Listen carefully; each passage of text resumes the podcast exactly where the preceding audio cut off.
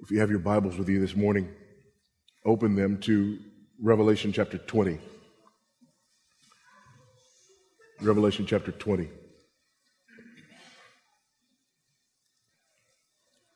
We'll concentrate today on those first three verses in Revelation twenty.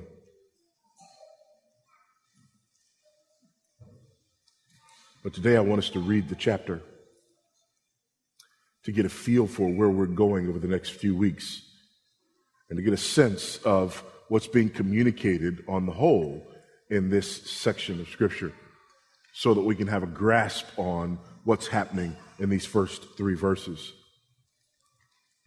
The first three verses that we're dealing with this morning have been referred to as among the most difficult in Revelation, which is quite amazing since the whole book is among the most difficult in the whole Bible. Um, but there is hope for us. God has not left us in the dark. And if we apply the same principles that we've been applying to the rest of this book, it will become clear what we're dealing with here in chapter twenty. And we read, "Then I saw an angel coming down from heaven, holding in his hand the key to the bottomless pit and a great chain. And he seized the dragon, that ancient serpent, who is the devil and Satan, and bound him for a thousand years, and threw him into the pit, and shut it and sealed it over him, so that he might not deceive the nations any longer, until the thousand years were ended. After that, he must be released for a little while. Then I saw thrones, and seated on them were those to whom the authority to judge was committed. Also I saw the souls of those who had been beheaded for the testimony of Jesus and for the word of God, and those who had not worshipped the beast or its image, and had not received its mark on their foreheads or their hands. They came to life and reigned with Christ for a thousand years." Excuse me. "The rest of the dead did not come to life until the thousand years were ended. This is the first resurrection. Blessed and holy is the one who shares in the first resurrection. Over such, the second death has no power, but they will be priests of God and of Christ, and they will reign with him for a thousand years. And when the thousand years are ended, Satan will be released from his prison and will come out to deceive the nations that are at the four corners of the earth, Gog and Magog, to gather them for battle. Their number is like the sand of the sea. And they marched up over the broad plain of the earth and surrounded the camp of the saints and the beloved city. But fire came down from heaven and consumed them. And the devil, who had deceived them, was thrown into the lake of fire and sulfur, where the beast and the false prophet were.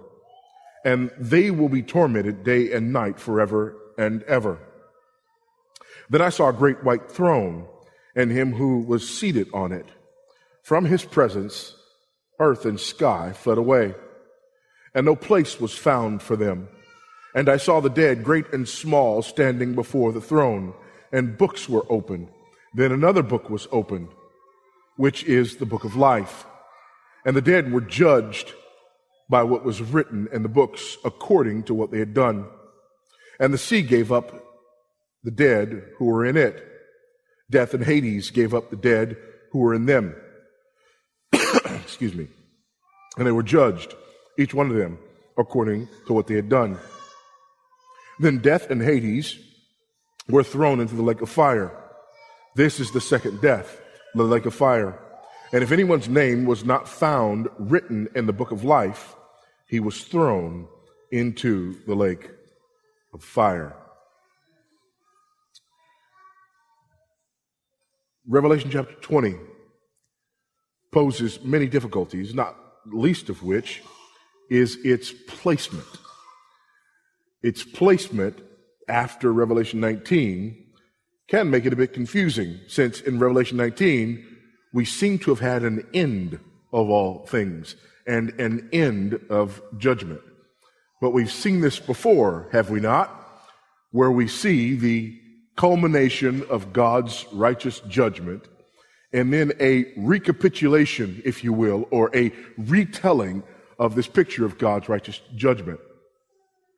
Here in chapter twenty, I believe we have another such recapitulation, another retelling of God's righteous judgment, but from a different perspective.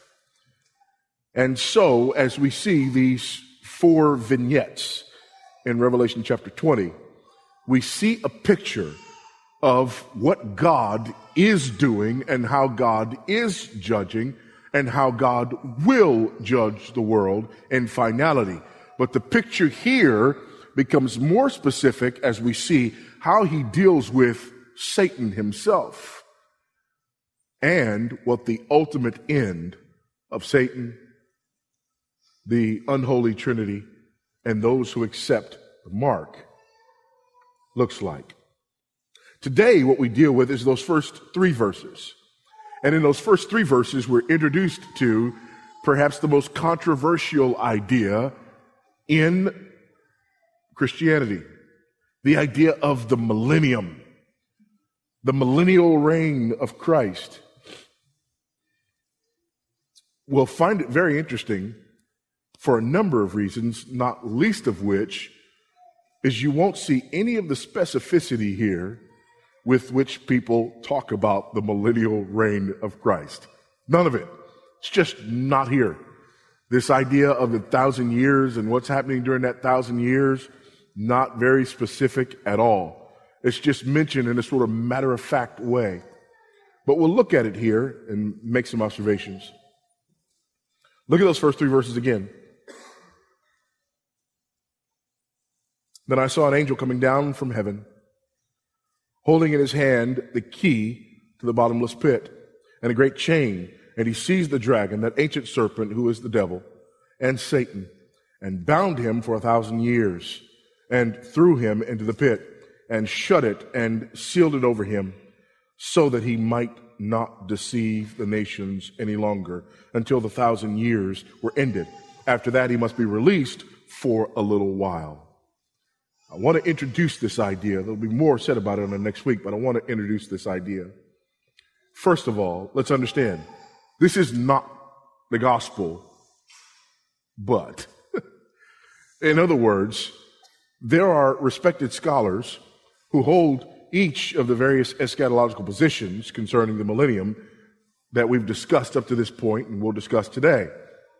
And they are respected scholars.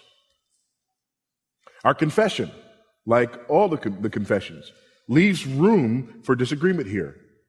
Our confession doesn't say, here's the particular millennial view that you must hold. No confession does that, because we recognize that there are differing views. Nevertheless, there is a new test of eschatological orthodoxy that has arisen in recent days. As we've said throughout our time in Revelation, dispensational premillennialism dominates the current landscape. It is assumed by most Christians that that's the way you view the end times. This has risen in popularity because of a number of things, not least of which are these. The Scofield Study Bible, which was the earliest of the study Bibles with study notes, and it was written from a dispensational premillennial perspective. So people now had a study Bible that was telling them what these things meant, and this study Bible was from that perspective. Uh, the rise of Dallas Theological Seminary, which has produced numerous scholars, and the difference is that Dallas Seminary, um, unlike most seminaries over the years, has been very specific and particular as to what is appropriate eschatology. And they have been unwavering in promoting the idea of dispensational premillennialism. The Bible college movement um, which accompanied uh, Dallas Seminary, but moved down into the college level to teach from a same perspective. Um, the Zionist movement, which connected these things with Israel, um, and also popular literature, like the late great Planet Earth. Anybody see any hands out there? Late great Planet Earth, or I won't say who it was, who just sheepishly put their hand up in the back like this, like the late great Planet Earth, or the runaway hit series Left Behind, um, which was only supposed to be a couple of books long, but it was so huge. It was, it was ginormous. So they just kept producing book after book after book in this series that was only supposed to, I believe, I believe it was supposed to be maybe three books in the series. And because of that, people have set in their minds a particular understanding of the end times. My first ministry position, um, I faced this. I, I, I did not have a sort of set in stone eschatological position, and was really overwhelmed by all of it. I was a new seminarian in my first year in seminary, and I was going to interview for this particular job. And I understood when I sat in there, that interview, that there was room for disagreement on philosophy of ministry. I could have a different philosophy of ministry when I was in that interview. I knew that. I had talked to people about that. I knew that there was room for disagreement on spiritual gifts. I knew that, that, that this, this church had a particular position on spiritual gifts. I didn't have to hold to that position on spiritual gifts. Um, there was room for disagreement on the role of women in ministry. I, I knew that. Um, the church that I had come from before I went to seminary in Fort Worth had a different position than this particular church that I was interviewing with. That wasn't going to be a deal breaker. It wasn't a big deal. However, there was no room for disagreement on eschatology. If I sat in that interview and said that I held to anything other than dispensational premillennialism and a pre-tribulation rapture, I would not have gotten that position. Period. All those other things were negotiable. This one was not. Nor is this my experience alone. Listen to this from Kim Riddlebarger. He writes, another problem encountered when examining this subject is that discussions of it often generate a great deal of heat, but not very much light. One local prophecy pundit has quipped that the people in heaven with the lowest I Qs will be amillennial. Hal, late great Lindsay, goes so far as to label amillennialism as anti-Semitic, demonic, and heretical. It's not uncommon to hear prophecy teachers label, label amillennial Christians as liberal or accuse them of not taking the Bible literally. Sam Storms, a graduate of Dallas Seminary, who moved gradually away from the dispensational premillennialism that he was taught. Um, first, the first thing that went for him was the idea of a pre-trib rapture. He just he, he just couldn't hold it together, even before he left seminary. And then the rest of it sort of caved, and he talks about his experience in this regard. He says, it wasn't long before Ladd, Hoykema, and Gundry, together with a few others, had persuaded me that there is no basis in Scripture for a pre-tribulational rapture of the church. That was, in the eyes of many, bad enough. Indeed, I distinctly recall the horror. Trust me, horror is by no means an exaggerated term to describe the reaction I received in my church when I made it known that I could no longer embrace pre-tribulational rapture. More than a few were convinced that I was well on my way into theological liberalism. But when in the early nineteen eighties, I abandoned premillennialism in all its forms, public reaction was such that you would have sworn I had committed the unpardonable sin. I'm not suggesting that all or even the majority of dispensational premillennialists feel this way today. I hope and pray that few do. But the atmosphere in the nineteen seventies and nineteen eighties, and again, my experience was in the nineteen nineties, uh, was something less than amicable for those who departed from the accepted eschatological faith. So while I say to you, this is not an issue central to our, our understanding of the gospel. Know that this is an issue of importance, of more importance to some than to others. Nor do I argue that it shouldn't be held as something that is very important. This will say much about the way you read the scriptures as a whole. It'll say much about the way you view the Great Commission. It'll say much about the way that you view geopolitics. It will influence the way you view culture. And it will influence the way that you view the future. So it is of consequence. So as we look at this, keep those two things in mind. One, we're not talking about something that is central or cardinal doctrine.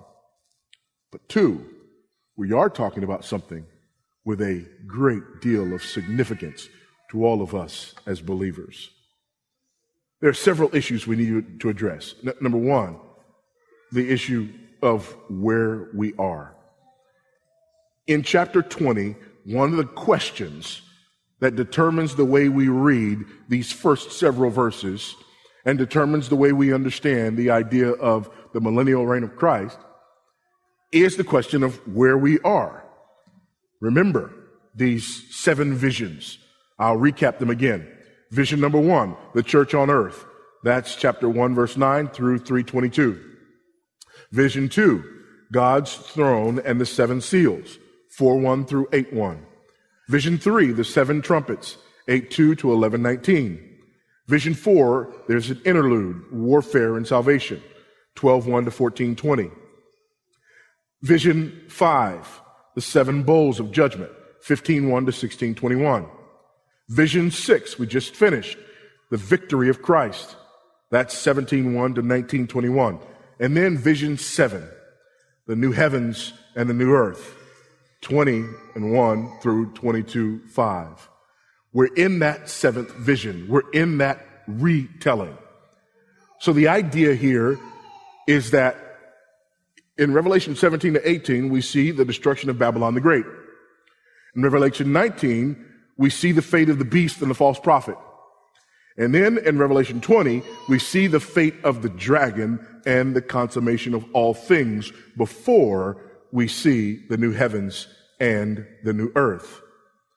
So we need to understand that this is another one of those recapitulations, that chapter twenty doesn't follow chapter nineteen chronologically.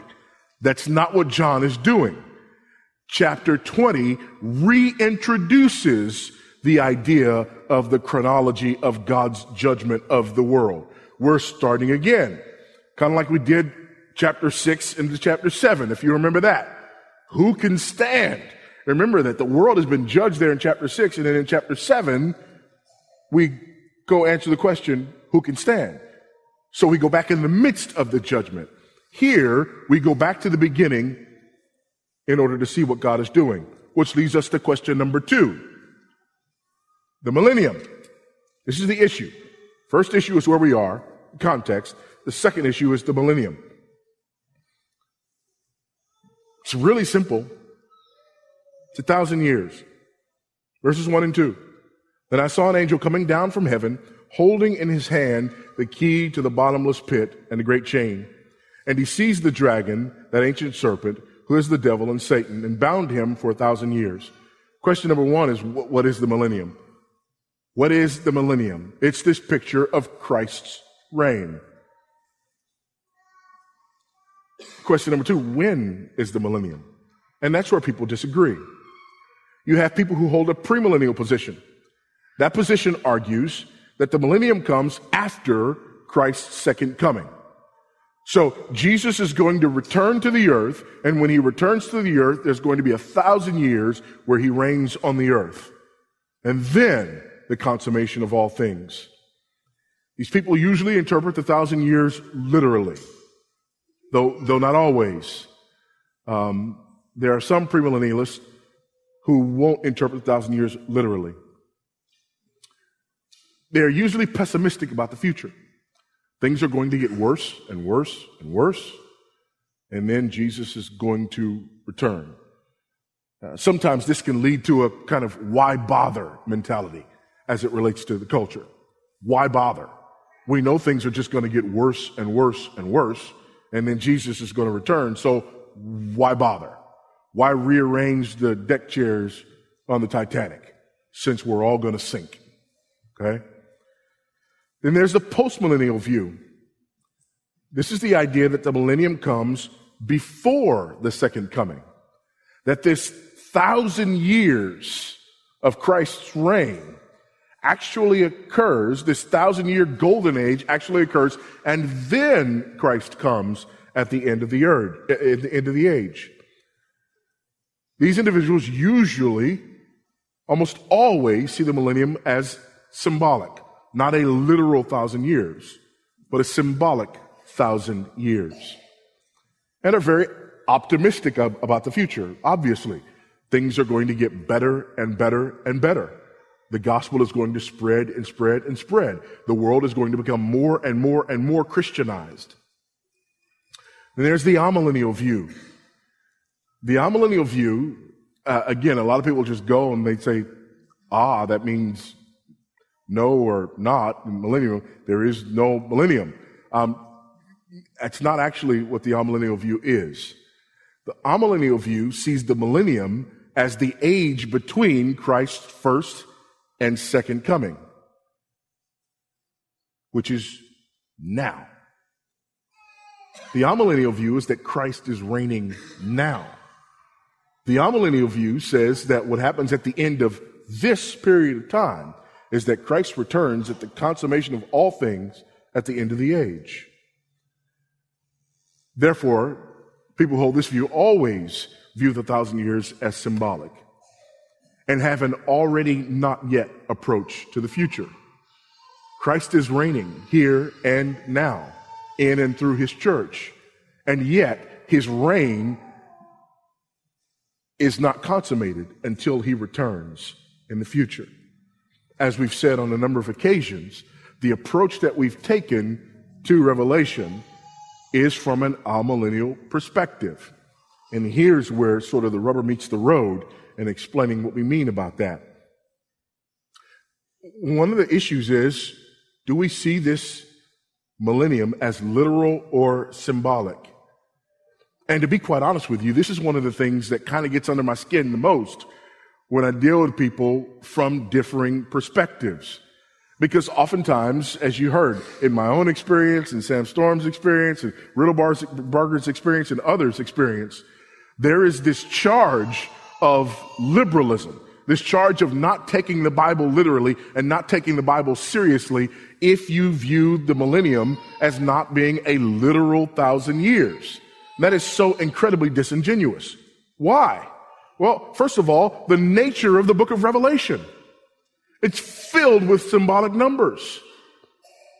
It's filled with symbolic numbers.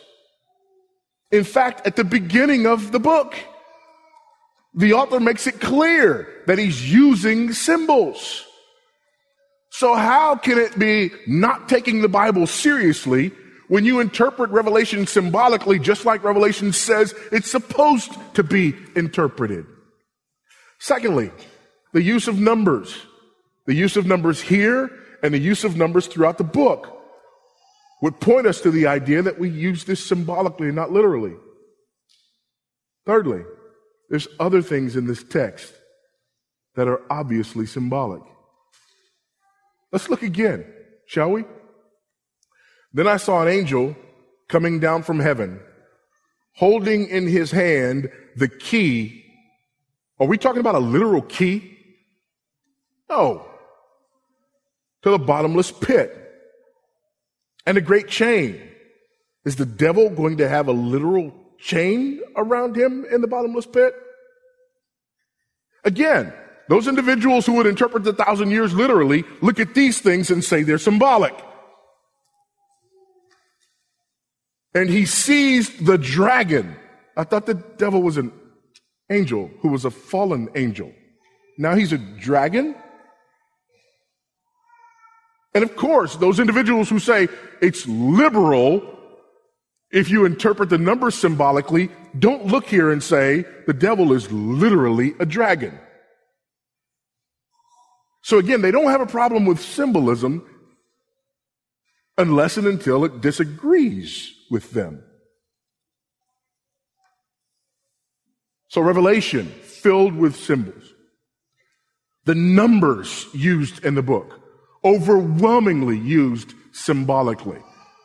The number one thousand has been used symbolically. We've already talked about that. And there are other things right here in this same paragraph that have to be interpreted symbolically.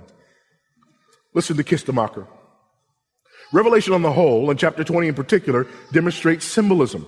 For instance, the chain with which the angel binds Satan is not a customary string of metal links. Neither is the key to the abyss a metallic object, nor are the thousand years chronologically ten centuries. The term key appears in chapter one, verse eighteen, where Jesus notes that he holds the keys of death and Hades. In three seven, Jesus says that he holds the key of David. In nine one, an angel described as a star holds the key to the abyss. In all these passages, the word signifies authority. It is clear that a spirit cannot be shackled with a chain, but can be restricted by a divine command. And the expression one thousand in a book that is filled with symbolic numbers intimates a multitude, that is, a large number. That is the most natural sense in which this term can be read. Issue three, the binding of Satan. Look at verse three.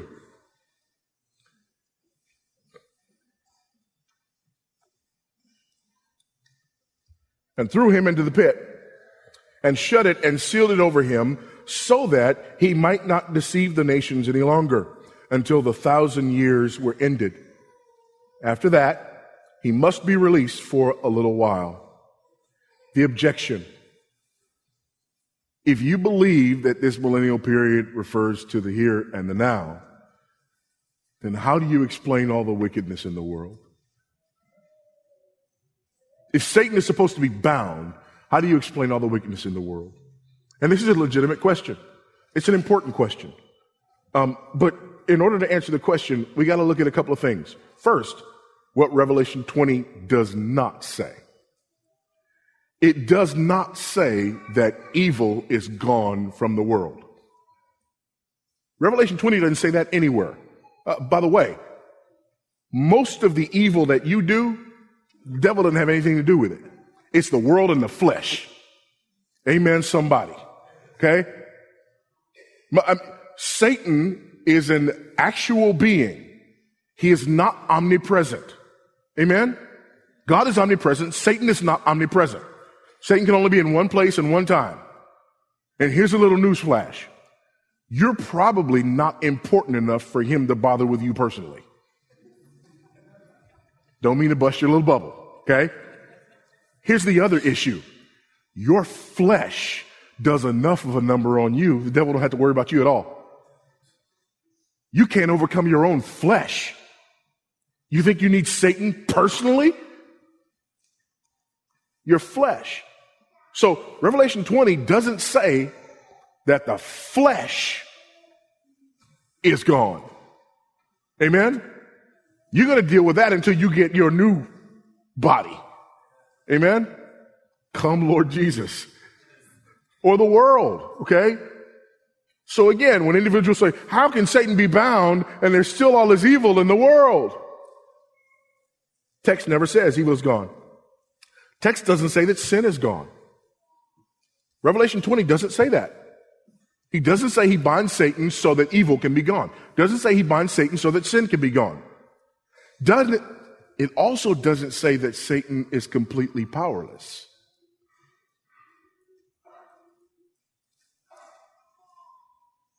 Let's look at it again, verse three.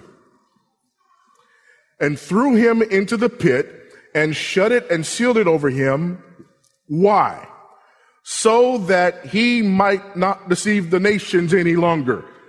In, in other words, this binding of Satan has a very specific and particular application. And that specific and particular application has to do with the deception of the nations. And that's all. Nothing else is mentioned. Nothing else is mentioned.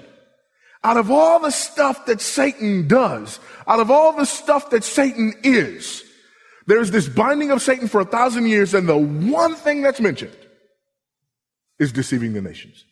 That's all. Not the rest of it. Nor does it say, because there are others who would still object. Let's say, okay, Satan is bound so that he can't deceive the nations, but there are still nations out there where he's not, where, where Christ is not known.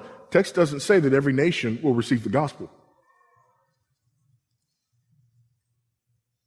It's not what the text says. The text does not say Satan is bound so that every nation will receive the gospel. And again, nations here, still using that same word from which we get our word ethnicity. What Revelation twenty does say, it says that the binding is specific and limited, not comprehensive. It says that the binding is specific and limited, not comprehensive. This is another issue that I have with the idea of Jesus having an actual earthly reign, physically and personally, ruling the world with a rod of iron, and the only thing that Satan's not doing is deceiving the nations. Secondly, says Satan's ability to blind the nations is limited. Thirdly, it implies that the gospel has room to thrive among the nations, which is exactly what has happened during this age. The gospel has thrived among the nations. Folks, we do not have to go to Israel to find God's people. Amen? The gospel has thrived among the nations. Listen to this, just in the book of Acts. Just in the book of Acts. And remember also, you have to keep this in context. When we're talking about the nations, usually what we're talking about is Israel versus the nations, or the Jews versus the Gentiles. So we're talking about the gospel proliferating among the Gentiles, among the non-Jewish nations of the world. Listen to Acts chapter nine, verse fifteen. But the Lord said to him, "Go, for he is a chosen instrument of mine to carry my name before the Gentiles and kings and the children of Israel." Acts chapter eleven, verse eighteen. When they heard these things, they fell silent, and they glorified God, saying, "Then to the Gentiles also God has granted repentance that leads to life." Acts thirteen, forty-eight. And when the Gentiles heard this, they began rejoicing and glorifying the word of the Lord. And as many as were appointed to eternal life believed.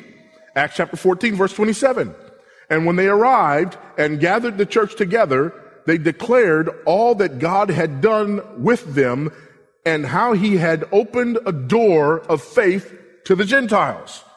Acts chapter fifteen, verse three. So, being sent on their way by the church, they passed through both Phoenicia and Samaria, describing in detail the conversion of the Gentiles, and brought great joy to all the brothers. Acts chapter fifteen, verse seven. And after there had been much debate, Peter stood up and said to them, "Brothers, you know that in the early days God made a choice among you, that by my mouth the Gentiles should hear the word of the gospel and believe." Finally, Acts twenty-eight, twenty-eight. Therefore, let it be known to you that this salvation of God has been sent to the Gentiles. They will listen. Why?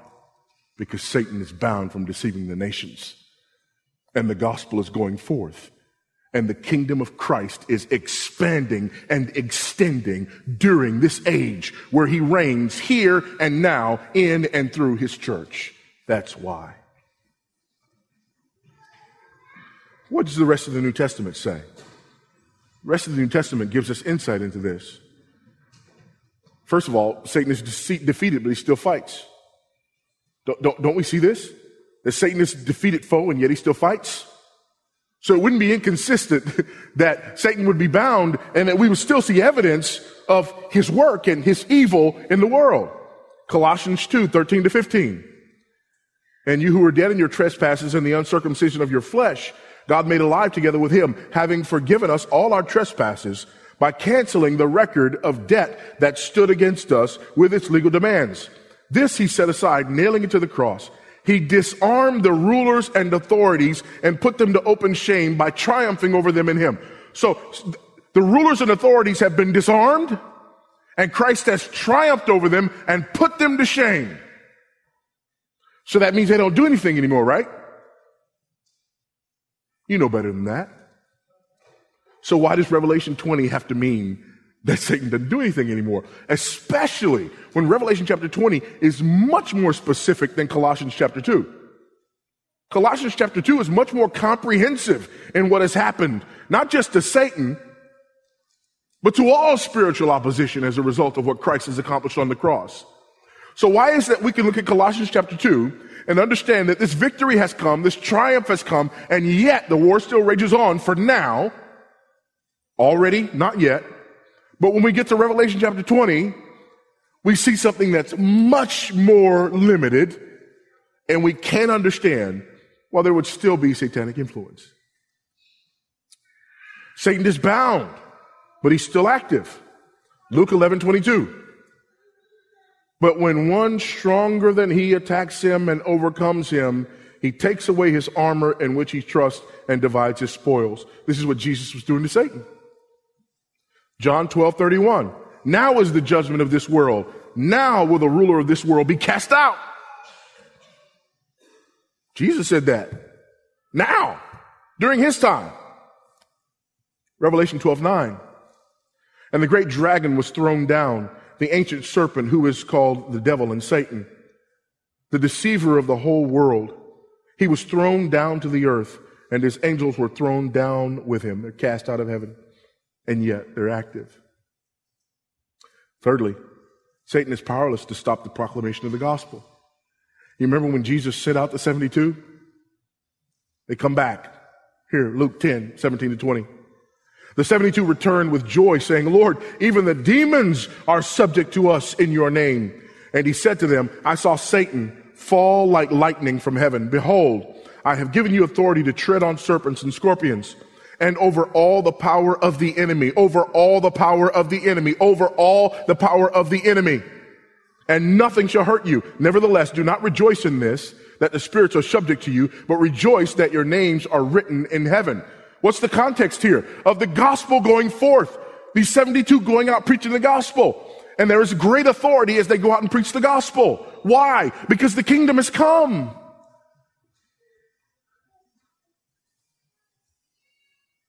Matthew twenty-eight, eighteen to twenty. This relates directly to this issue of Satan being bound concerning the deception of the nations during this particular period. Jesus came and said to them, all authority in heaven and on earth has been given to me. It leaves no room for anyone else to have any authority on, in heaven or on earth. All authority in heaven and on earth is given to me. Go therefore and make disciples of all nations, baptizing them in the name of the Father and of the Son and of the Holy Spirit, teaching them to observe all that I have commanded you. And behold, I am with you always to the end of the age. Jesus gives this great commission before his ascension. Now, if the binding of Satan so that he doesn't deceive the nations doesn't happen until some future time after the so-called church age, then how is the Great Commission accomplished?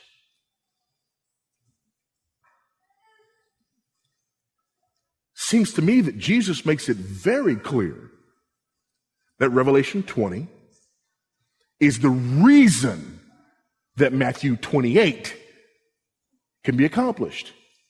Because of the binding of Satan specifically during this period of his reign in and through his church, so that the nations can be evangelized. Saints, can you see this? In the scriptures, we have this picture of two ages, not three. We don't have in the scriptures a picture of the present age and in the millennial age and in the age to come. We, we don't find that anywhere. In the New Testament, when Jesus speaks and when his, his apostles speak, they speak about the present age and the age to come. And that's it. When they speak about Christ's return, they don't speak about Christ's return in stages. They speak about Christ's return and the end, period. Not he comes and does a few things and then there's a different, no, he comes and that's the end of the age. There's this present age and there's the age to come. Which is another reason why I believe that what we're dealing with here is the present age. Listen to just a few of these things. Titus two, eleven to thirteen. For the grace of God has appeared, bringing salvation for all people, training us to renounce ungodliness and worldly passions, and to live self-controlled, upright, and godly lives in the present age, waiting for our blessed hope, the appearing of the glory of our great God and Savior Jesus Christ. This age and the age to come. Listen to Matthew twelve thirty-two. And whoever speaks a word against the Son of Man will be forgiven, but whoever speaks against the Holy Spirit will not be forgiven, either in this age or in the age to come. Matthew thirteen thirty-seven to forty-three. The sower who sows the good seed. Again, a reference to this age and the age to come. Luke eighteen twenty-nine to thirty. Let's read that one. And he said to them, truly, truly, I tell you, there is no one who has left house or wife or brothers or parents or children for the sake of the kingdom of God who will not receive many times more in this age or in the age to come. Ephesians one nineteen to twenty-one. And what is the immeasurable greatness of his power toward us who believe, according to the working of his great might, that he worked in Christ when he raised him from the dead and seated him at his right hand in the heavenly places, far above all rule and authority and power and dominion, and above every name that is named, not only in this age, but also in the one to come.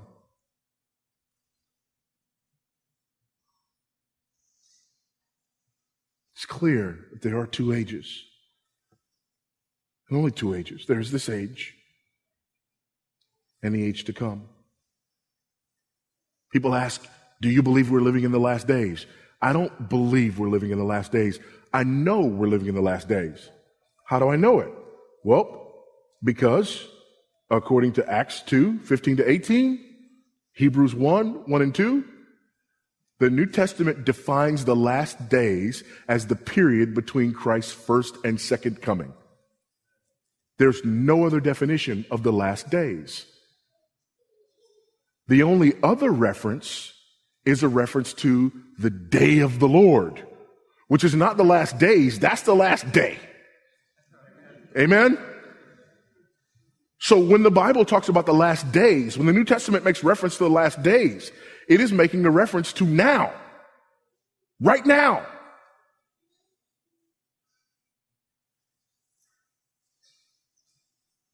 We're in the last days. Peter was in the last days. Paul, John, they were in the last days, just like us. But what about the end of the age? Let me address these two. First, it, it, these cardinal passages to look at in this regard. First Corinthians fifteen, twenty to twenty-four. Turn there. I want you to turn there and look at this. First Corinthians fifteen, twenty to twenty-four. And I'm going to want you to turn to the last one as well.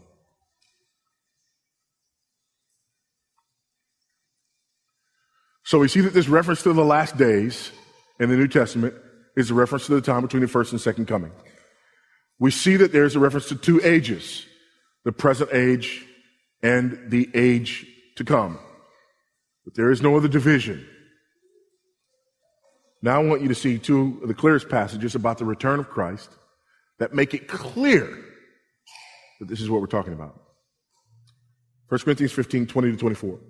But in fact, Christ has been raised from the dead, the first fruits of those who have fallen asleep. For as by a man came death, by a man has come also the resurrection of the dead. For as Adam, in Adam all die, so also in Christ shall all be made alive. But each in his own order. Christ the first fruits, then at his coming, those who belong to Christ. Then comes the end. To, let me read that again. But each in his own order. Christ the first fruits, he's already been resurrected. Then at his coming, those who belong to Christ. So when he returns, those who belong to him are going to be resurrected just like he was. Then comes the end, when he delivers the kingdom to God the Father after destroying every rule and every authority and power. There it is. When Christ returns, he doesn't return to establish a millennial reign. When he returns, that's a wrap. And again, First Thessalonians four, thirteen to eighteen. Turn there. First Thessalonians four, thirteen to eighteen.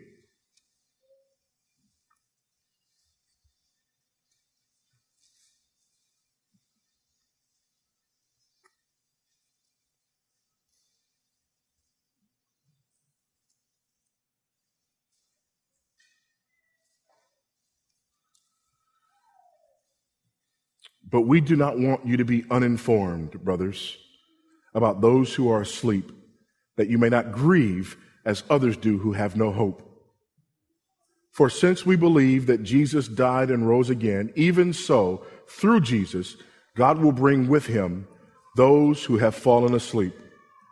For this we declare to you by a word from the Lord, that we who are alive, who are left until the coming of the Lord, will not precede those who have fallen asleep. For the Lord himself will descend from heaven with a cry of command, with the voice of an archangel, and with the sound of the trumpet of God. And the dead in Christ will rise first. Then we who are alive, who are left, will be caught up together with them in the clouds to meet the Lord in the air. And so we will always be with the Lord. Therefore, encourage one another with these words. There it is. The return of Christ is the end of the age. That's it. When he comes, it's over. Which further testifies to the fact that this idea of the millennial reign of Christ has to be now. There's no room for it anywhere else. What are the difficulties? We've already talked about the difficulties. Well, one difficulty is, well, it's supposed to be a thousand years. Well, okay, again, symbols. In this passage, we see symbols. In the numbers in this book, we see symbols. Thousand years is a great age, a long time. It doesn't have to be a literal thousand years. It doesn't make sense that it's a literal thousand years when you read this book in its context. What's the other problem? The binding of Satan. Well, we've dealt with that problem. The binding of Satan does not mean that all evil everywhere is gone. The binding of Satan is very specific. The binding of Satan is referred to here as his ability to deceive the nations, which, when you look at the Great Commission and the fact that in this age, we are called to and have been taking the gospel to pantata ethne, every people group, that it makes sense that that binding is related to the Great Commission that is going on right now in the church.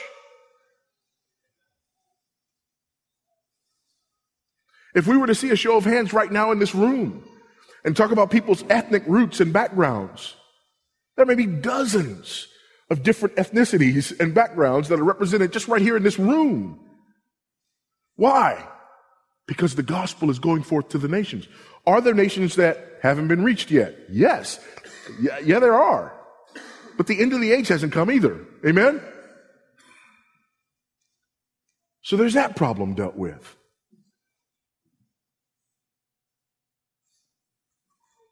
There's something remaining. It's ominous. After that, he must be released for a little while. I don't like that. I don't like that. After that, he must be released for a little while. We've read on a number of occasions about this great battle that is to come, about how nations are going to be deceived. And as these nations are deceived, they rise up against God and against the people of God. And there is this great outpouring of persecution against God's people. We, we, we've seen that on a number of occasions in Revelation. That has not been hidden from us. John has not hidden that from us. But because we've read that all these times, when you see this phrase, it's even more ominous because you know what he's talking about.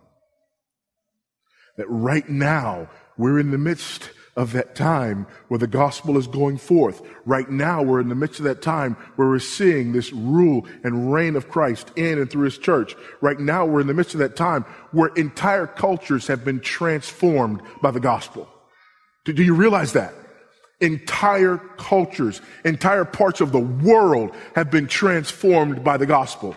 And much of it you absolutely take for granted. But the world has never been the same. And the spread of the gospel impacts cultures and has impacted cultures and continues to impact cultures. We're seeing it right now.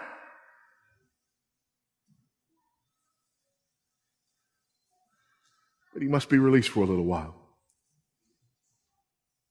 It won't always be like this.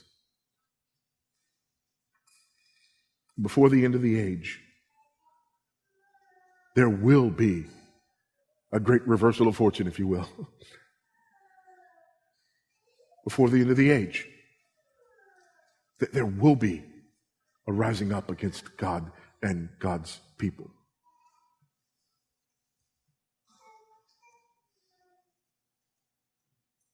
And yet, Jesus reminds us, do not lose heart, because I've overcome the world.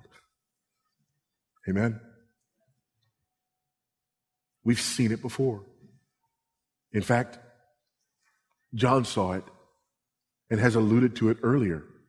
On next week, we're going to look again at this idea of martyrs and people who have refused to take the mark over the years. There have been these periods of history where we've seen little pictures of this, where the people of God have been persecuted en masse. And yet, Christ is victorious. And yet he will have the fullness of the reward for which he died. So, so what do we do with this? First, we recognize that there is an open door for the proclamation and advance of the gospel, and we take advantage of it. There is an open door for the proclamation and advance of the gospel. And we need to take advantage of it. The gospel is being preached all over the world. The gospel is bearing fruit all over the world. There are countries that never, ever would have thought about being open to the gospel that are open to the gospel now. All over the world, it's happening. And it, it oftentimes is accompanied by great persecution. But, but great persecution doesn't necessarily mean the gospel's not flourishing. Sometimes the opposite is true. Sometimes great persecution is the evidence that the gospel is beginning to flourish. And people have to rise up against it to try to stamp it out by persecution, which inevitably leads to even greater increase of the effectiveness of the gospel as God's people endure hardship. There's a great open door. Secondly, this door won't always be open. The end is coming. And when Christ returns, he won't return to bring a great thousand-year second chance. When he returns, he will judge the world in righteousness, and it will be over.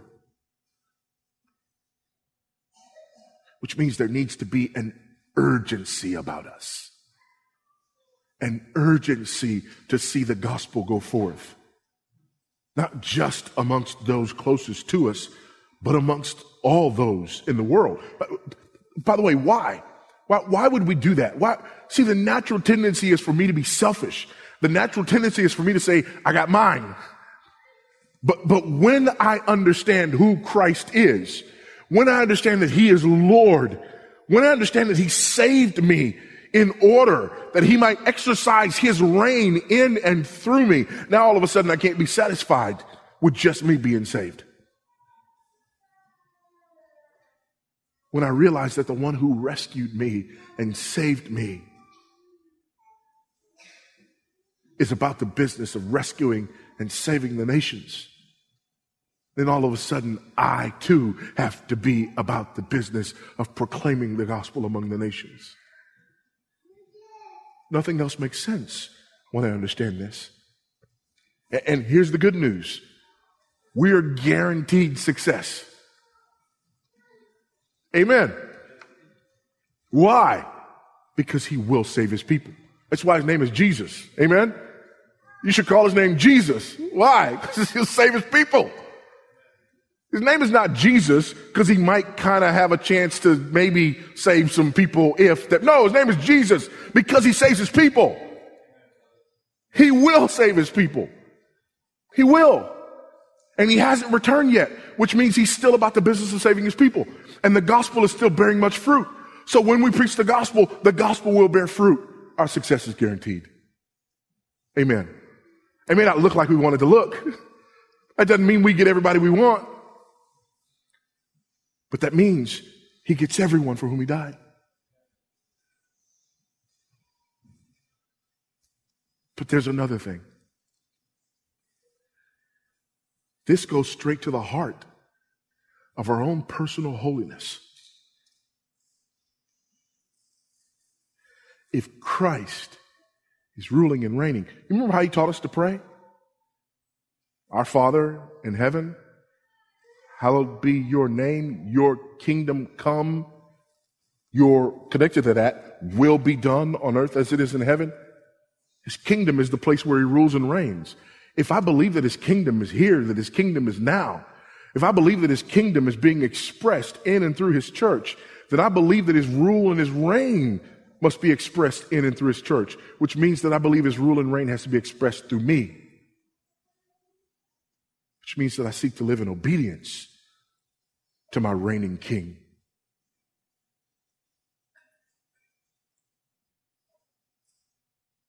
And I ask myself, am I living like I believe Christ is reigning? For, forget whether or not I believe Christ is reigning out there. Do I believe Christ is reigning in here? Do I believe that? My life, my life will bear evidence to that effect.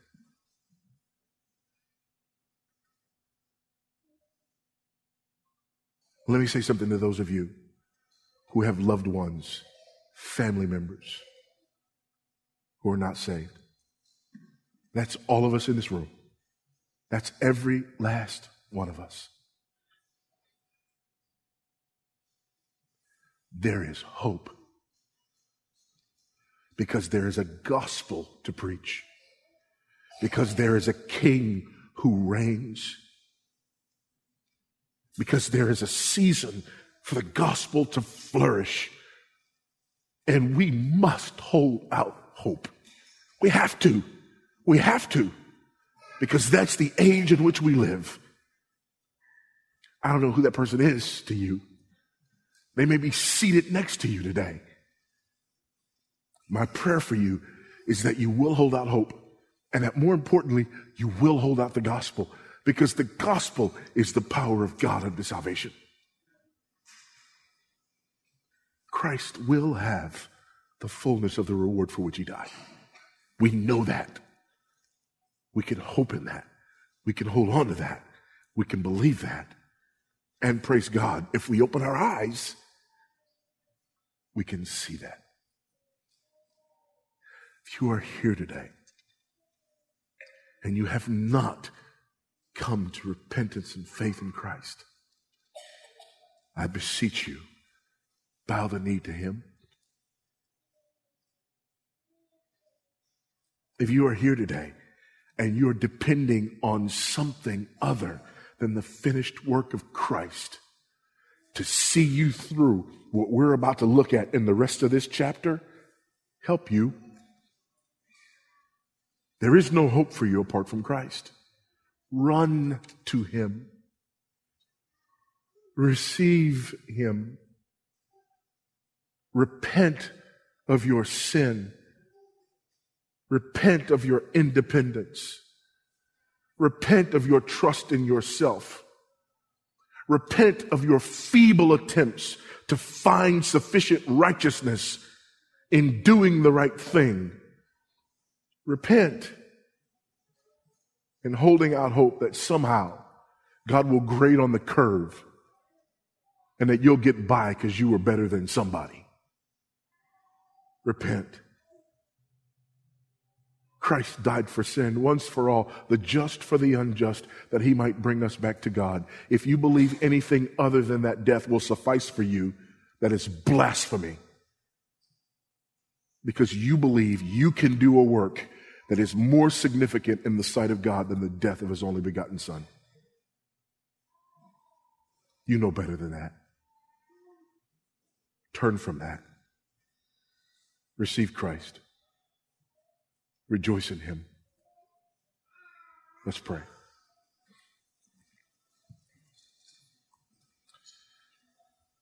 Father, as we bow before you, we bow before you as a grateful and humble people. Grateful because we recognize that you have called us to live in such a time as this, in a time where you are ruling and reigning in and through your church, in a time when the gospel is going forth and bearing much fruit among the nations. Because we live in a time where we have identified unreached people groups and have plans underway to reach them with the gospel. And yet, Lord, we're humbled. We're humbled because we recognize who we are and that we are wholly unworthy. Grant by your grace that we will not wallow in our unworthiness, but that we might embrace Christ's righteousness.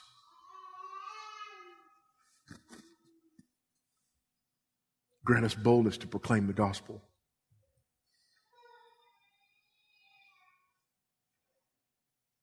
And grant us much fruit as we do so. Not that we might make much of ourselves, but that we might make much of Christ, our ruling and reigning King, in whose name we pray. Amen.